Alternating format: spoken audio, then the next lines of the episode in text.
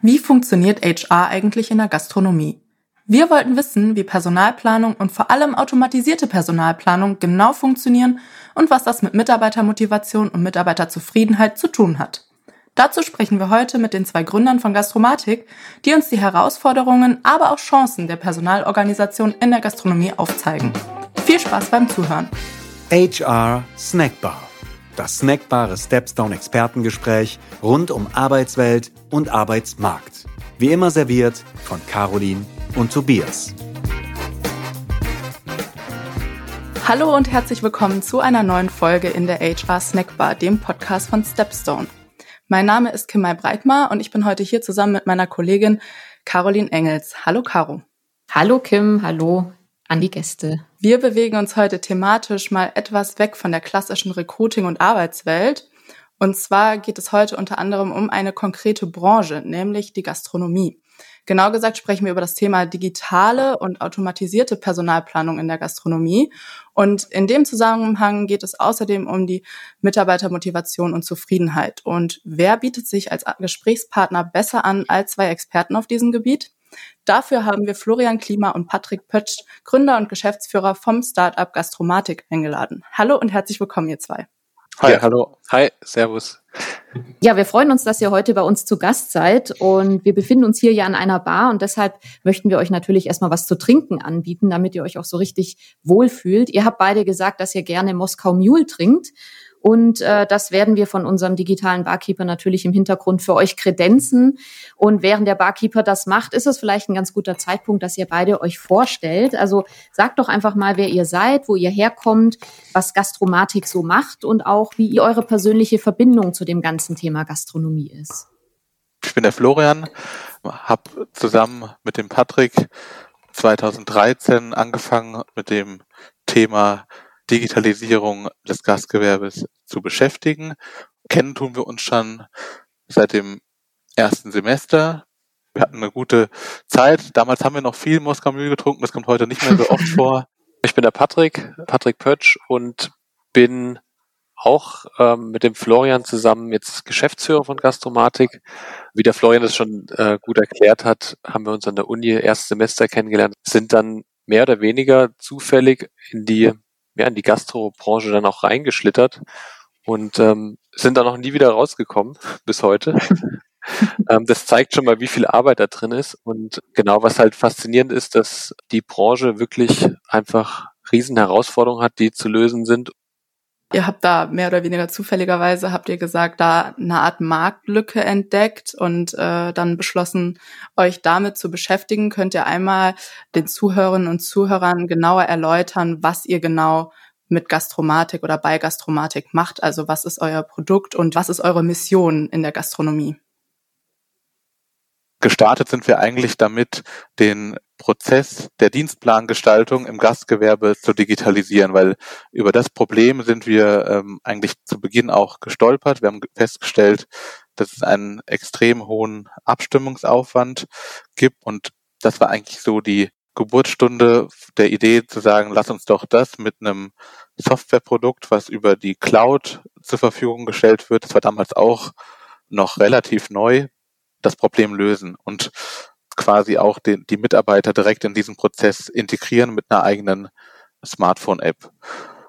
Das Ganze äh, hat dann ähm, Fahrt aufgenommen, vor allem durch ähm, Anfragen und Nachfragen der Kunden, ob man nicht weitere Bereiche, die irgendwie auch eng damit zusammenhängen, auch noch digitalisieren kann. Also da geht es dann um die digitale Personalakte, um eine Zeiterfassung, die Lohnvorbereitung und sogar die Lohnabrechnung selbst, so dass wir dann alle Bereiche digitalisiert und vor allem mit einem Konzept quasi ähm, verbunden haben. Und aktuell ähm, befinden wir uns auf der Mission, wirklich den optimalen Personaleinsatz für unsere Kunden herzustellen. Das heißt, wir gehen jetzt schon auch länger weg von der reinen Digitalisierung, sondern versuchen ja durch Automatisierung, auch durch künstliche Intelligenz und die Weiterverarbeitung von verschiedensten Daten dafür zu sorgen, dass für Arbeitgeber und Arbeitnehmer am Ende halt auch ein optimales Planungsergebnis da steht. Das heißt, in puncto Wirtschaftlichkeit auf der einen und aber auch Mitarbeiterzufriedenheit auf der anderen Seite, ja, ein tolles Ergebnis bei rauskommt, eigentlich auch das bestmögliche Ergebnis. Du hast auch gerade schon zwei ganz wichtige Stichworte genannt, äh, Digitalisierung und Automatisierung. Da werden wir auch gleich nochmal genauer drauf eingehen. Was muss man denn eigentlich alles beachten, wenn man einen guten ganzheitlichen Dienstplan erstellen will? Wie der Florian schon erklärt hat, war unser ursprüngliches Ziel, einfach nur einen guten Dienstplan zu gestalten und haben dann gemerkt, oh, das hängt ja nicht nur am Dienstplan, ähm, sondern auch noch an ganz vielen anderen Prozessen und Themen rund um HR. Und ähm, wenn man aber sich den Dienstplan mal isoliert anschaut, dann ähm, spielen halt verschiedene Faktoren da rein. Zum einen, das ist immer der Startpunkt, wenn man gewisse äh, Mitarbeiter einplanen möchte im Dienstplan, dann muss erstmal sichergestellt sein, dass ich ähm, weiß, wie viel ich überhaupt benötige. Das bedeutet, dass es auch ähm, wirtschaftlich sinnvoll sein muss, was ich da plane. Mhm. Also das kennt ja jeder. Man ist im, mal ganz einfaches Beispiel, man ist im Restaurant und ähm, es brennt die Bude und es sind einfach zu wenig Leute da. Oder der umgekehrte Fall, es ist nichts los und es stehen drei Leute rum. Wenn man das aber rausgefunden hat, dann kann man auch Rückschlüsse darauf ziehen, wie der Personalstamm aussehen soll. Weil die zwei Themen, der Bedarf und der Personalstamm, die müssen halt auch miteinander harmonieren. Wenn das nicht der Fall ist, dann kann erstmal per se schon mal kein guter Dienstplan eigentlich rauskommen. So, und wenn man das einigermaßen harmonisiert hat, dann muss man auch schauen, dass der Dienstplan ähm, möglichst fair geschrieben wird das kann man sich auch immer schön vorstellen. Also wenn jetzt ein Mitarbeiter zum Beispiel dreimal am Wochenende arbeiten muss und der andere Mitarbeiter, der ähm, im selben Team arbeitet, immer frei hat, dann ist der nicht so ganz fair geschrieben, der Dienstplan. Und ähm, das hat riesen Auswirkungen auf die Zufriedenheit und die wiederum Auswirkungen hat auch auf den Gast und auch auf den Umsatz. Das ist dann wieder so, da werden dann so Spiralen in Gang gesetzt, die sehr positive oder sehr negative Auswirkungen hat. Und das alles sozusagen wird über diesen Dienstplan gesteuert. Ja, das glaube ich, wenn man das dann manuell angeht, dann klingt das nach einem unheimlich hohen Aufwand und äh, viele gastronomische Betriebe sind ja teilweise, ähm, ja, ich sag mal, One-Man-Shows, also da stecken nicht viele Kräfte hinter, die sich dann um, um diese unternehmerischen Aufgaben kümmern. Und ich vermute, dann kommt an diesem Punkt dann auch der automatisierte Dienstplan ins Spiel.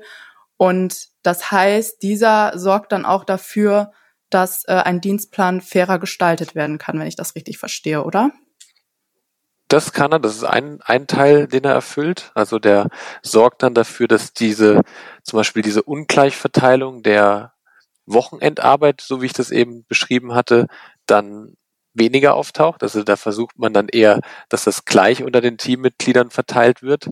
Das ist ein Teil. Oder auch Wunschzeiten, was der Florian schon erwähnt hatte, ist ein Riesenthema im Gastgewerbe. Ist natürlich schön, wenn man diese Präferenzen auch irgendwie berücksichtigt in einem angemessenen Maß. Das macht dann der Automatisierungsalgorithmus beispielsweise. Oder noch ein Faktor, der auf die Zufriedenheit wirkt, ist sind zum Beispiel die Startzeiten. Also wenn ich jetzt immer so alternierende Früh- und Spätschichten arbeite, dann ähm, ist es nicht so super angenehm für mich oder für meinen Rhythmus. Da gibt es dann verschiedenste Faktoren, die der Algorithmus dann alle komplett berücksichtigt und dann wirklich ganz, ganz viele Kombinationen ausprobiert, bis er das beste Ergebnis dann rausbekommt. Mhm.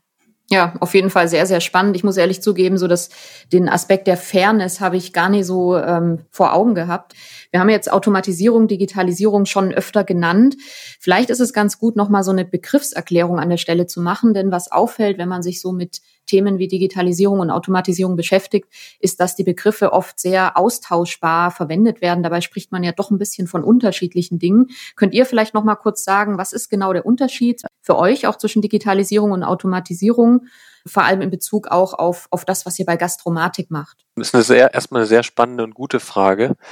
Wir sehen das Ganze so, als wir gestartet sind, vielleicht mache ich ein Beispiel, um das zu verdeutlichen, wollten wir den Dienstplan digitalisieren. Das bedeutet, die Abläufe, die händisch gemacht wurden oder analog, sprich Wunschzeiten wurden auf dem Zettel abgegeben und dem Chef gegeben und er hat die dann verarbeitet ähm, und versucht dann in einen sinnvollen Plan zu gießen. Das ist ein analoger Prozess gewesen, der dann digital abgebildet wurde über unsere Smartphone-App. Also die Mitarbeiter konnten dann ihre Wunschzeiten über die Smartphone-App direkt einreichen und die wurden dann im System dort angezeigt, wo man sie auch benötigt hat. Das heißt, dieser Prozess, ein Prozess der Wunschzeitenabgabe wurde digitalisiert. Wir sind aber noch nicht bei einer Automatisierung. Wenn ein Dienstplan fertig geschrieben wurde, dann war es in der Vergangenheit so, dass dann halt entweder ist der Mitarbeiter wirklich in den Betrieb gekommen und hat sich den Dienstplan dann angeschaut oder er wurde angerufen.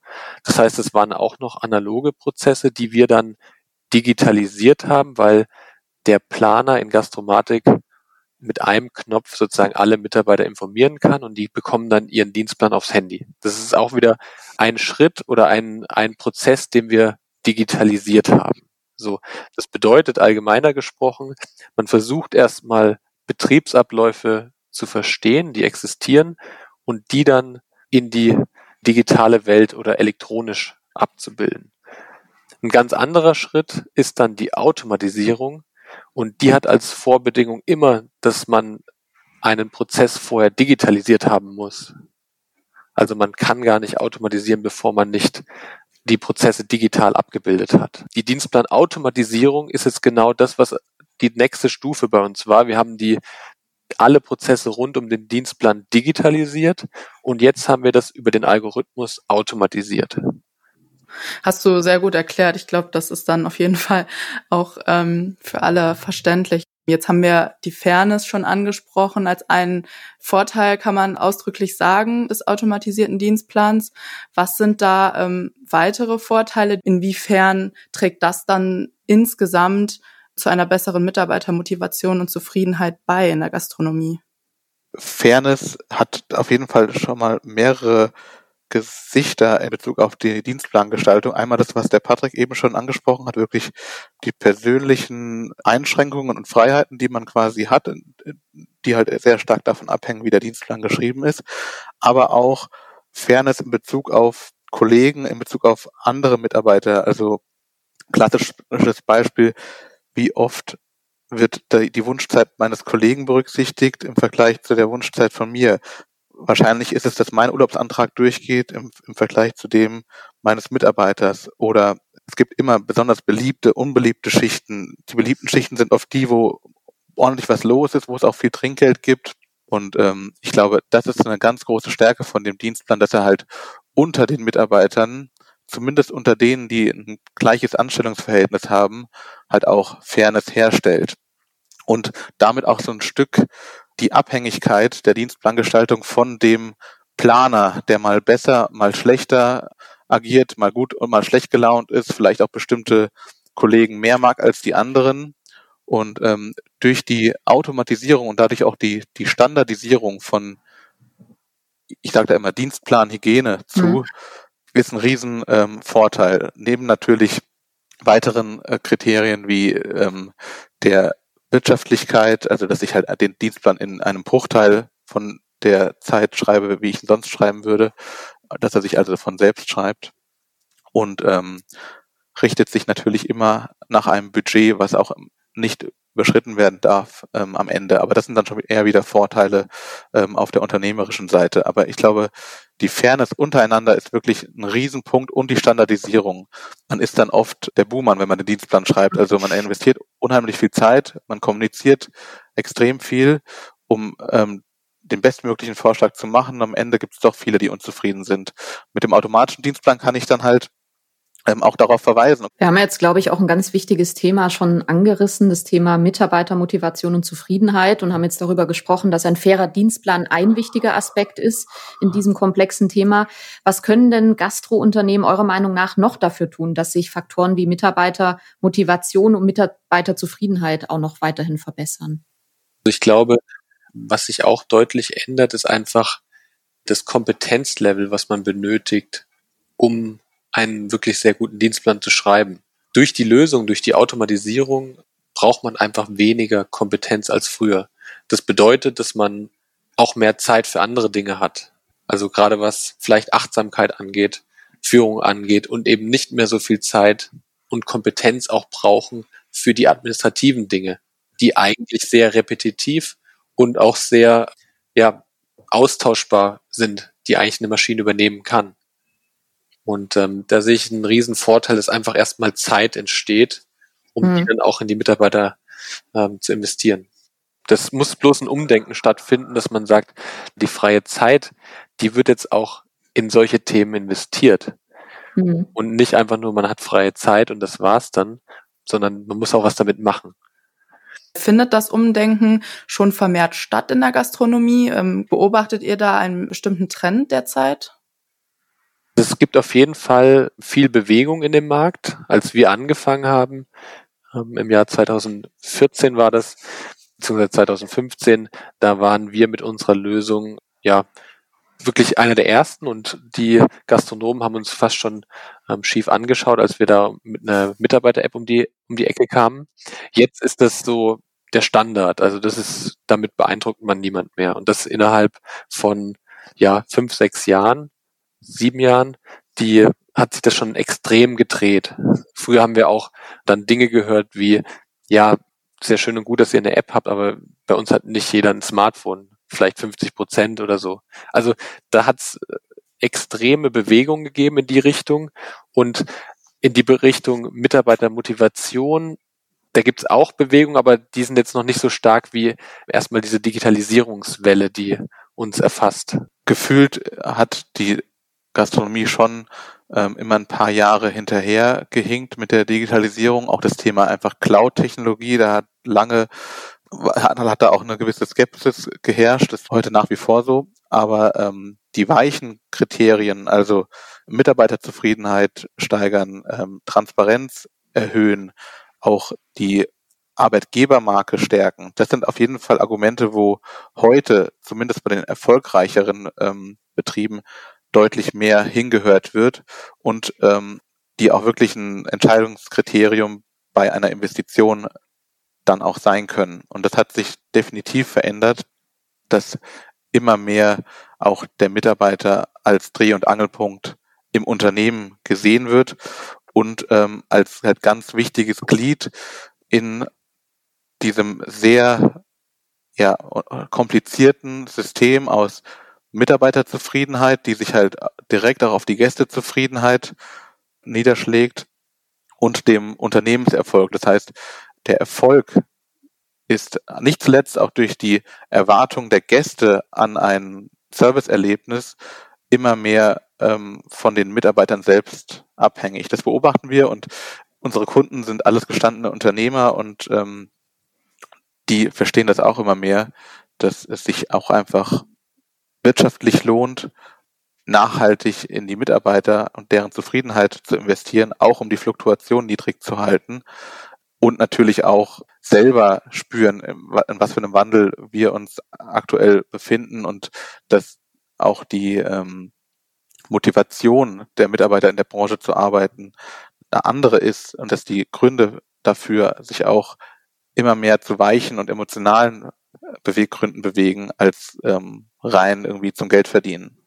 Ich glaube, unterm Strich kann man zusammenfassen, der Trend geht in die richtige Richtung. Also die meisten haben verstanden, dass es total viel Sinn macht, Dinge zu digitalisieren und eben Prozesse zu automatisieren. Was sind denn so die häufigsten Gründe, warum Arbeitgeber in der Gastrobranche tatsächlich das ablehnen, sich zu digitalisieren und Prozesse zu automatisieren? Was sind so die häufigsten Ängste, die ihr zu hören bekommt? Und das ist auch eine gute und komplizierte Frage. Also es gibt ganz unterschiedliche Beweggründe. Aktuell würde ich sagen, dass oft auch eine Überforderung mit der Digitalisierung einhergeht, gerade weil man jetzt eigentlich für jeden Bereich Digitalisierungsprodukte sieht und es unheimlich schwer ist für den Gastronomen zu evaluieren, ja, wie priorisiere ich das denn? Welche Bereiche äh, muss ich denn als erstes digitalisieren und wie funktioniert das dann alles später zusammen? was habe ich da auch für, ein, ähm, für eine Akzeptanz in meinem Betrieb, dann aber auch nach wie vor, dass eine gewisse Angst herrscht, dass man ähm, selbst oder auch das Personal nicht in der Lage ist, diese Tools dann ähm, zu, zu bedienen. Und was sind dann eure Gegenargumente? Also wie könnt ihr die äh, potenziellen Kunden dann auch überzeugen? Ja, also wir punkten da, glaube ich, immer ganz gut auch durch ähm, einen Service, dass wir halt auch mit den Lizenzgebühren, die unsere Kunden zahlen, halt auch ein Serviceversprechen abgeben und sagen, wir vermieten dir nicht nur eine Software und du musst damit selber klarkommen, sondern wir wollen auch sicherstellen, dass du das System erfolgreich einsetzt und auch das, was wir dir jetzt hier versprechen oder auch verkaufen, dann auch später eintritt. Und das heißt bei uns konkret, dass man jedem Kunden eine Schulung nicht nur anbietet, sondern obligatorisch gibt, um das System ähm, initial zum Laufen zu bringen. Also wir achten da ex extrem drauf, dass es auch dann wirklich in die Praxis überführt wird und wichtige kritische Themen wie zum Beispiel die Schnittstelle zum Steuerberater oder so, dass die auch wirklich funktioniert, damit der Workflow sauber funktioniert.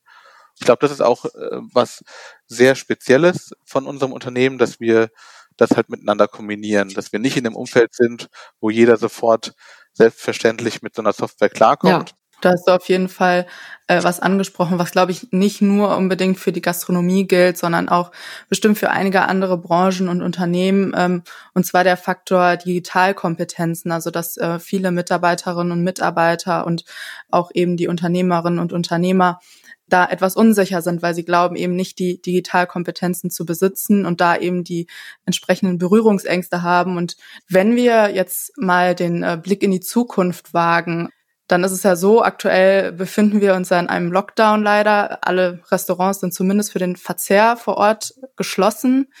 Vielleicht haben jetzt manche Gastronomen mehr Zeit aktuell, sich auch um genau solche Dinge wie Digitalisierung und Automatisierung ihrer Prozesse Gedanken zu machen. Glaubt ihr, dass die Corona-Krise eine Auswirkung auf die Digitalisierungsbereitschaft in der Gastronomie hat? Ja, ich würde sagen, also wir werden gerade Zeuge, dass das eigentlich schon in die Realität überschwappt und wir beobachten, dass sehr viele Betriebe jetzt auch die Zeit nutzen wollen und die Gelegenheit, sich gut aufzustellen für ähm, Lockdown-freie Zeiten sozusagen. Und ähm, die sind zwar noch relativ zögerlich, das hat aber eher was mit, mit der Liquiditätssituation zu tun. Mhm.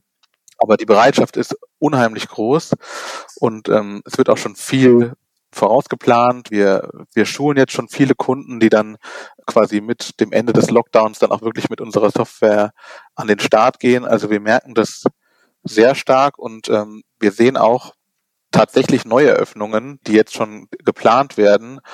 Und das ist für uns natürlich auch eine schöne Perspektive, mhm. zu wissen, dass es da ähm, einerseits, was die Neugründungen angeht, ähm, munter weitergeht in der Digitalisierung, aber auch alle anderen durch die ähm, durch den alltäglichen Umgang mit, mit äh, digitalen Produkten immer mehr geneigt sind, dann doch die ein oder andere Lösung für ihr Unternehmen äh, einzuführen. Also sieht man, dass auch aus der Krise etwas Positives entstehen kann und dass der Trend dann auf jeden Fall in die richtige Richtung geht. Ja, der Barkeeper hat mir gerade das Zeichen gegeben, dass er so langsam die Bar schließen möchte. Er stellt auch schon die ersten Stühle hoch.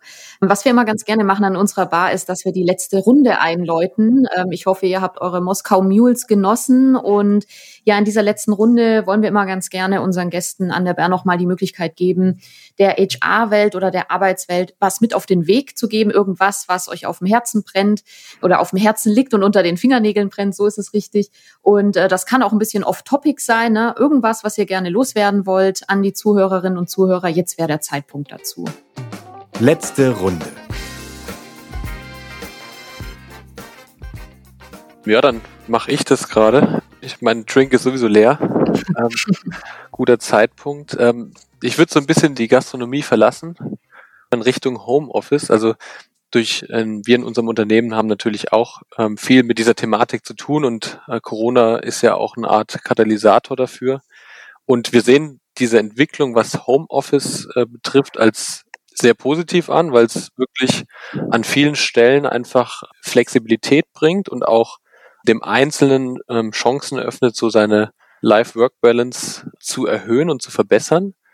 Auf der anderen Seite sehen wir auch Nachteile, die vor allem entstehen können, wenn man die Homeoffice-Regelung zu flexibel gestaltet, so könnte man es vielleicht formulieren, weil dadurch auf jeden Fall was mit dem Unternehmen passiert. Also es passiert was mit der Kultur, es passiert was mit der Identität der Unternehmen, bin ich fest von überzeugt. Und auch ähm, mit der Innovationskraft von Unternehmen. Gerade wenn die Unternehmen stark von ihren Mitarbeitern oder von dieser Kultur, die vielleicht viel durch Austausch geprägt war, ja abhängt. Und mhm. ähm, was wir mit auf den Weg geben wollen, der HR-Welt, ist, dass wir das sehr positiv sehen. Auf der anderen Seite könnten sich dadurch auch nachhaltig negative Folgen ergeben, wenn man halt zu schnell, zu locker die Homeoffice-Regelungen gestaltet. Weil man, das bemerken wir halt immer, dass, dass sozusagen, dass es gar kein Spektrum an Zwischenstufen gibt, sondern es, es gibt entweder jetzt, klar, Corona mal ausgeklammert, aber jetzt 100 Prozent Homeoffice oder 0 Prozent. Und wir haben halt versucht, dass wir da eine sinnvolle Dosis auch finden, wie wir das über die Zeit hinweg verteilen. Und mhm. genau, das wollen wir einfach so ein bisschen auf den Weg geben, dass es da nicht nur 0 und 1 gibt und dass es dass da auch ähm, Dinge dahinter stecken, die man vielleicht erst langfristig bemerkt. Gerade Innovationskraft von Unternehmen. Das sind nicht kurzfristige Ausschläge, die man dann spürt, sondern eher, das sieht man dann über die Zeit, was sich da verändert. Ja, vielen Dank für den Exkurs zum Thema Homeoffice und für eure Einschätzung oder Perspektive zu dem Thema. Ich glaube auch, dass das ein sehr, sehr spannendes und auch emotionsgeladenes Thema dieses Jahr wird, weil ja die ähm, ja, Leute ganz unterschiedlich gerne im Homeoffice arbeiten und wie du auch schon gesagt hast, ganz richtig Unternehmen die Rückkehr ins Büro ganz unterschiedlich gestalten und ich glaube, da wird, das wird noch sehr spannend zu sehen, welche Modelle da entwickelt werden und ähm, ja, welche Diskussionen da in den nächsten Wochen und Monaten noch aufkommen werden. Ja, dem kann ich mich nur anschließen. Genau, dann sind wir auch schon leider am Ende unseres Gesprächs. Ähm, Florian und Patrick, vielen Dank für euren Besuch in unserer Bar. Ich für meinen Teil habe sehr viel dazugelernt. Ähm, vor allem ist mir nochmal bewusst geworden, wie vielseitig die Themen in der Gastronomie sind. Also die Themen, die ein Unternehmer eben häufig im Alleingang ähm, ja bekämpfen muss und sich darum kümmern muss und wie essentiell es ist, eben diese verschiedenen Aspekte möglichst optimal miteinander zu vereinbaren. Denn ähm, ja, wie ihr gesagt habt, ist davon zu einem großen Teil eben die Mitarbeiterzufriedenheit abhängig und die Mitarbeiter spielen wiederum eine Schlüsselrolle im Gastgewerbe und wirken sich eben auf den Erfolg aus. Ich kann mich dem, was Kim gesagt hat, nur anschließen. Es hat wirklich großen Spaß gemacht. Ähm, ich habe mir auch viel notiert. Und was ich besonders spannend fand, war auch eben, wir haben ja über die Abgrenzung Digitalisierung, Automatisierung gesprochen. Fand ich sehr gut und ist bei mir auch sehr stark hängen geblieben, wo man da die, den Unterschied setzen kann, wie man das voneinander abgrenzen kann. Auch diese Aussage, dass man ähm, Digitalisierung als Grunderwartung heranzieht und sagt, die Automatisierung ist einfach nur die logische Folge. Es geht nicht um Digitalisierung zum Selbstzweck, sondern man muss sich wirklich überlegen, wenn man äh, dann als nächste Stufe die Automatisierung von Prozessen angeht, was macht wirklich Sinn und wie, wie kann das optimal laufen. Also das fand ich auch nochmal sehr spannend. Und ja, ansonsten packen wir den Link zur Gastromatik-Webseite natürlich in die Show Notes. Und ich habe ja auch den Blog vorher angesprochen. Auch da werden wir natürlich hinverlinken, wer Lust hat, ähm, sich da noch ein bisschen durchzuwühlen durch die verschiedenen Themen auf dem Blog, der kann das dann nämlich gerne tun. Und ich glaube, wir sollten an der Stelle auch noch erwähnen, dass es ja einen tollen Podcast auch noch gibt, der zwei zu Tisch heißt. Das heißt, alle, die sich für Gastrothemen interessieren und äh, spannende Gesprächspartner kennenlernen wollen, die sollten sich diesen Podcast auf jeden Fall einverleiben. Auch den, diesen Link werden wir in die Shownotes packen. Ähm, ja, vielen Dank an, an euch beide, dass ihr euch die Zeit genommen habt, dass ihr heute an unserer Bar wart. Und ähm, ja, vielleicht kommt ihr ja mal wieder auf einen Moskau Mule bei uns vorbei. Ja, vielen Dank. Danke euch. Vielen Dank. Macht's Ciao. gut. Ciao. Tschüss. Und schon wieder Sperrstunde in der Stepstone HR Snackbar. Wir freuen uns immer über ein kleines Trinkgeld in Form von Feedback, Anregungen und Themenvorschlägen unter podcast at stepstone.de. Frische Wissenssnacks rund um die Arbeit heute und morgen servieren wir unter www.stepstone.de slash wissen. Und für die After Hour zu unserem Podcast lautet die Empfehlung des Hauses www.stepstone.de slash hr-podcast. Bis zum nächsten Mal in der HR Snackbar von Stepstone.